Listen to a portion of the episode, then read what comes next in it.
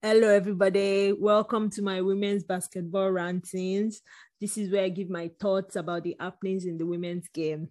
If you like this type of content, kindly like, subscribe, and comment in the comment section below. I put video tags down in case you just want to skip to any segment. I also put some closed captions in case you'd rather see my voice and listen to it. All right. If you are still listening, welcome.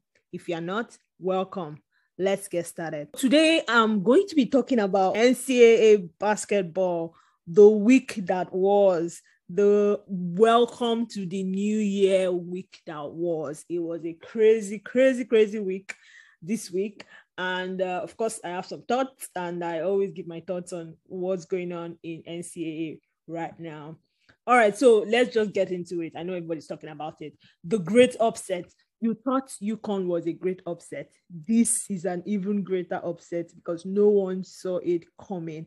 I saw UConn coming a mile away because, of course, they lost their star player and all that. But for South Carolina, no one saw it coming. In fact, I didn't even see it coming so much that I didn't watch the game. Like I, I was like, oh, South Carolina and Missouri. Yeah, I watched another game. I didn't watch the game. It was when I got up the next day and I just just reading the news and I was like, South Carolina has been upset. I was like, what the hell? It was crazy. Then I saw the videos. I was like, no. Then of course I had to go and watch it. So I ended up watching it after the fact. So uh, I just have some one or two thoughts on that game. All right. So why did South Carolina get upset by a random team on a random night? Okay, it wasn't random because that was their season opener. But still, how did they get upset by a random team on that night? Number one, it was the first night after the holidays. So everybody has kind of gone with their family, they're relaxed, they're no longer in game mode, you know, things like that. So it's easy for a team to slip one on you. And let's not discount Missouri. They were, a, you know, I said South Carolina is a disciplined team. Missouri is even more disciplined than South Carolina. They took efficient shots, they limited their turnovers. They didn't have the best shooters, but the shooters they had, they knew exactly how to maximize them. And um, they shot their threes, which, like I always say, you live by the three, you die by the three. If a team can shoot threes and shoot them well, you have a fighting chance against a lot of teams, not just in NCAA basketball, also in WNBA and even NBA threes is kind of like a lifeline. But like I always say, if you shoot, if you live by the three, you die by the three. And this time, Missouri lived by their threes, and South Carolina, well, they never shoot threes anyway.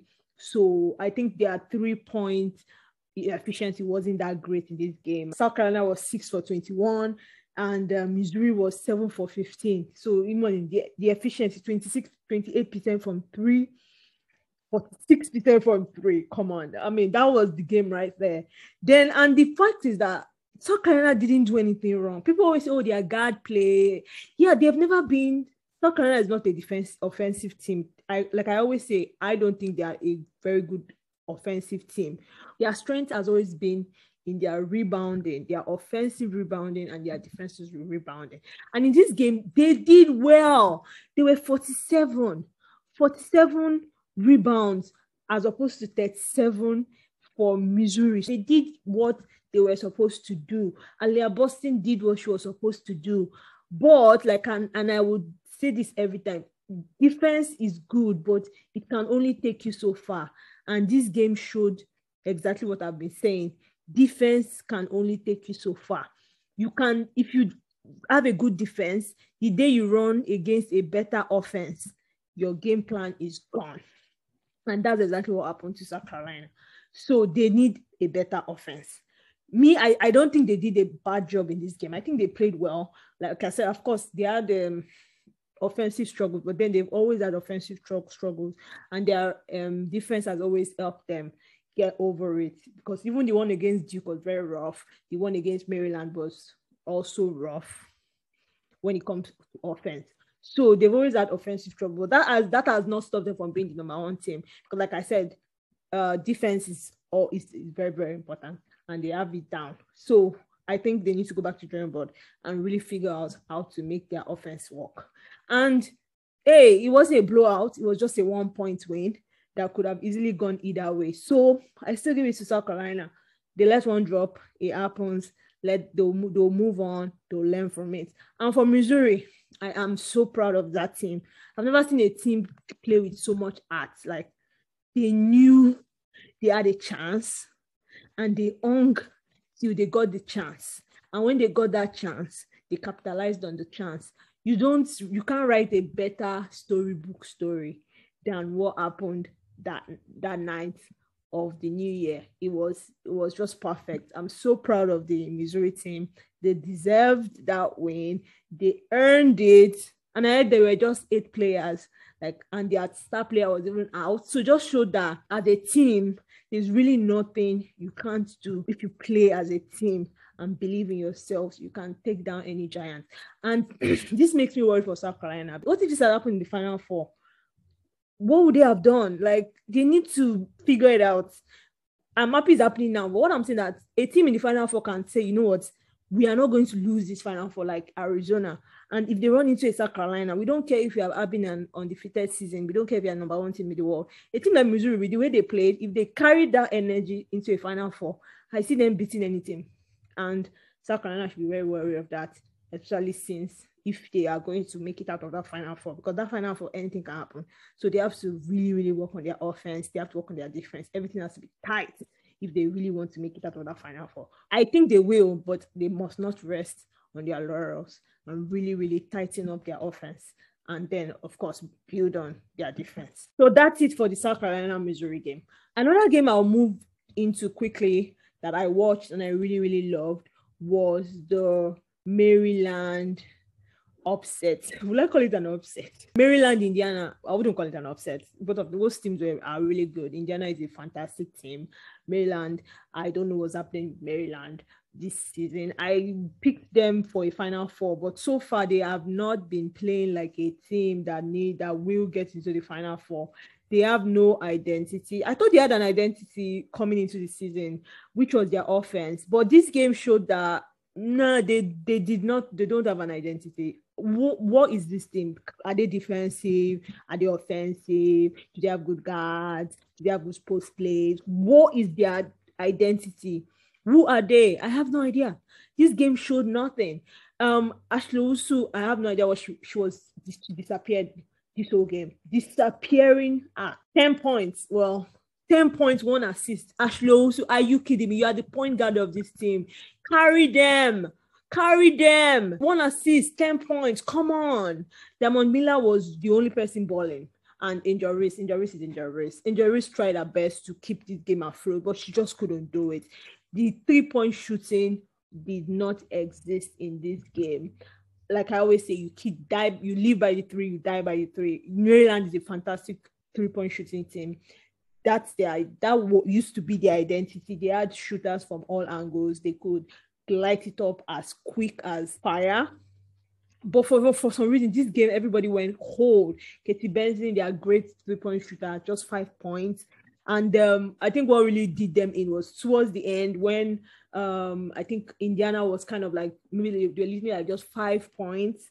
And then, oh, no, no, it was in OT when Indiana, I think Indiana was leaving by two of some sort. And then they started shooting threes yeah, I understand. Sometimes that thing works. It works. It it does work. But in this game, you knew that your shoot three point shooting has been so off, and that's when they decided to start shooting threes. They shot like three threes, bricked it, and then of course on the other end, Indiana was capitalizing on it, and that was it. Game over in OTA, and even though and they rallied, they rallied in the fourth quarter, came back from a nine point deficit. I thought, oh my God, Maryland, this is the team I know. This is the team I know. And all of a sudden, he started shooting threes. The game fell away. Um, fouls. It was just a messy, messy game. He had no flow. I usually like watching Maryland play because I, love, I just love their offense, just feed off each other. But this game was just off. I think Ashley also was having a bad day. And I sometimes I think if Ashley Owusu is having a bad day, everybody's having a bad day. It just didn't work out. Imagine Indiana sh- is shooting 27%, Maryland, a very good three point shooting team, is shooting 23%. They shot 36% from the field. while Indiana is shooting 45. Come on. 21 of 58, 26 of 57. Indiana is not a, like a shooting team, so they are more defense oriented. So I can see why they kind of came out on top. Indiana get locked them down. They took them out of their rhythm. They controlled the game. Indiana is a good team. Don't sleep on Indiana. So conference players started. Uh, that's another thing I wanted to talk about. Conference players started. There are some. I love conference play because there's so many great teams going at each other on a regular basis. So many rivalries. Uh, like some really great conference play play games going on. Uh, the, my best conference is uh, I think Big Ten the one with the no SEC is my best conference. The one with South Carolina, Georgia, have a lot of very interesting teams in that conference. So that's my best conference. But there are so many good conferences. Big 12 is good. The conference I think is the worst conference. I'm sorry, is Big East. They really don't have any good good teams that are great on that conference. The only good team there is UConn and maybe DePaul. Villanova is not that good. Know. The Big East just doesn't have any good good teams apart from UConn and maybe DePaul. If you look at the conference like Big 12, it has Baylor, it has Texas. I love Texas. It has Oklahoma State. Are really good um, teams. Not the best, but it's, it's at least you have some fighting to Oklahoma, Iowa. Those are good, good um, teams. Kansas State just upset Baylor. I didn't watch the game, but I was impressed. And Pac 12 is good too. Pac 12 is good. Stanford, they have uh, Arizona, they have UCLA, they have. Uh, California, they have USC, they have Utah, they have Oregon State. That's some really good teams in Pac 12. The best conference is SEC, as you can see from the looks. Look at look at the teams: LSU, Tennessee, Missouri, South Carolina, Georgia, Alabama, Mississippi, Kentucky, Vanderbilt, Texas A&M, Florida, Arkansas, Auburn. Come on, so many good teams in this conference. Mississippi State, so many great teams that have like some really good final four experience, very good programs, well run, very good coaches. Uh, SEC is the best conference. Argue with your your your your mothers and your your your boyfriends and your girlfriends. Argue with them. I want to give a shout out to my girl Caitlin Clark for getting to 1,000 points and being the first Big Ten player to do that. And uh, she also had 44 points in a game against Elvina, which was a very funny team. Uh, yeah, she had 44 points. She went off in that game. I mean, I can understand that going off. I mean, it's a team like, of course, she's going to go off. But I mean, that's Caitlin Clark. That's that's why we love her. So, uh, shout out to her. I love her watching her play. I'm not a fan of Iowa itself, but I'm a fan of her. I can't wait to see her in the WNBA. She's one of the few people I'm so excited about when they join the WNBA because I think she's going to really change the way the game is played at that level. Then um so some a few other games I watched I watched um I watched Tennessee uh Arkansas because I, I really like Arkansas. Uh, Tennessee is actually a very good team. They're a better team than I thought. I wish I'd watched Baylor Kansas, Kansas, but I didn't. I wish I'd watched that, and uh, it wasn't even close. Like I thought it was it was a close game and it wasn't. It's almost a 10 point victory.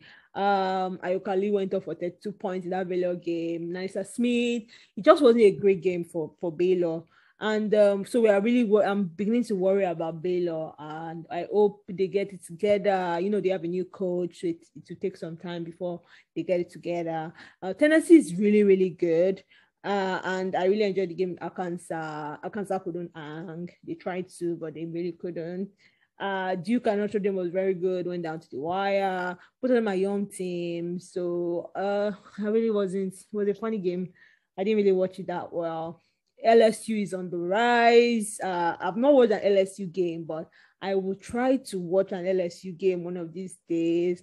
Unfortunately, UConn, I don't know what's going on. They haven't played in in, in two weeks and I'm already like, what is happening? I need some UConn in my life. Even though they lose, I still like them. And it's really, really painful that we haven't seen them play. And I even heard that they might not even play this week and maybe even the upper week because some of their players have COVID. And by the time they um, recover before they practice, it's just going to take a while. So um, fingers crossed that we see UConn play at least this month. All right, so games to watch out for this week, like I always do. Tennessee, Texas A&M. Texas A&M has been losing. They've been been very very funny lately. So let me see how they come up against Tennessee. I fully expect Tennessee to win that game if there's no upset. Kentucky, Georgia will be fantastic. Georgia has also been weird. They lost to LSU, saying that LSU was the bigger, bigger team. Of course, the game everybody's looking forward to is LSU South Carolina.